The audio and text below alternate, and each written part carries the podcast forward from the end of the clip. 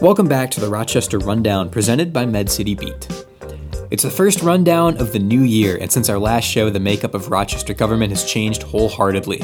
Today, we sat down for a socially distanced conversation with new city administrator Allison Zelms, who assumed office just yesterday. Coming up, a look into her thoughts on transitioning the city out of the pandemic and the future of downtown, plus her goals for her first months in the new position. Also, we'll hear from Mayo Clinic officials on the next steps in the COVID vaccination saga as the Phase 1B pilot program gets underway and hits some snags. And the final Phase 1A healthcare workers are now invited to start their two-dose process. I'm Isaac James. It's Friday, January 22nd, 2021. And let's get to the news. Zelms is just the fifth person in Rochester's history to hold the city administrator title after Steve Reimer left the position in order to be closer to family on the West Coast. She enters this administrator role at a critical time for the city's future. While the end of the COVID-19 pandemic seems to be in sight, there's no guarantee that 2021 will mark a return to normal. The future of downtown, once a thought filled with excitement, now also has some doubt, with thousands of Mayo Clinic employees set to work from home instead of in the city center, even after the pandemic ends. It's a dueling set of COVID challenges that Zelms said she welcomes, and even saw as a positive, in a sense. And I'm really excited to be joining at this type of a time. I think we're at a pivotal time in history, and we're also in a place of expansive opportunity. Sometimes it doesn't feel like that when you come through something that no one had really anticipated, or maybe we knew it could happen, but no one really thought it would happen.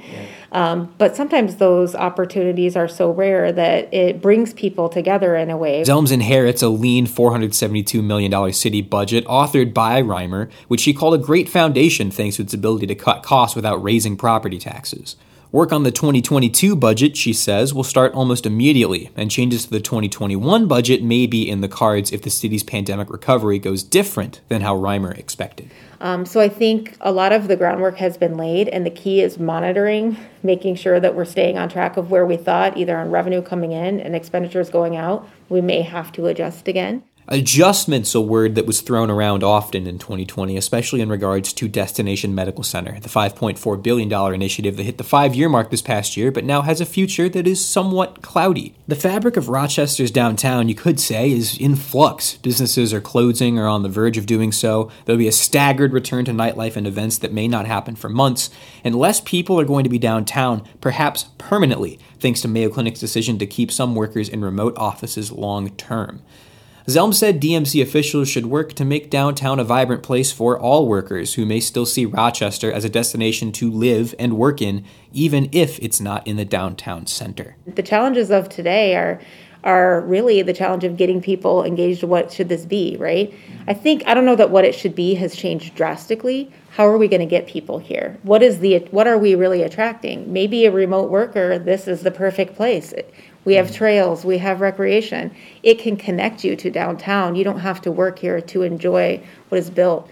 While Zelms was announced as the next city administrator in early December, she says her first day on the job was this past Thursday, meaning she's still fully in the acclimation process. The next step in that process will come Monday, when the city council will spend a full study session, that's 90 minutes, simply getting to know one another and identifying the needs of different city departments.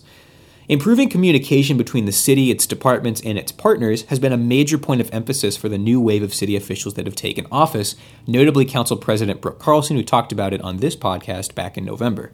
Zelms followed in the same vein, saying clear communication was her top priority for 2021, in some hopes of getting people interested in the inner workings of local government. Making sure that we're including people in government is probably the most important thing. It's really hard to do because a lot of what we do is not very exciting to most people, and often that means that we're doing it well, right? If they're not asking about it, it's happening and they don't know, and it's good. So that's really important to me, to get people more connected back to the government that's serving them and the people who work on the team that's there to deliver for them. That's important to me.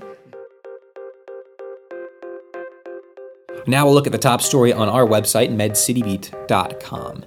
Mayo Clinic and Olmsted Medical Center will soon begin to offer COVID-19 vaccine to dentists, hospice workers, and other community healthcare workers, clinic vaccination officials said Thursday.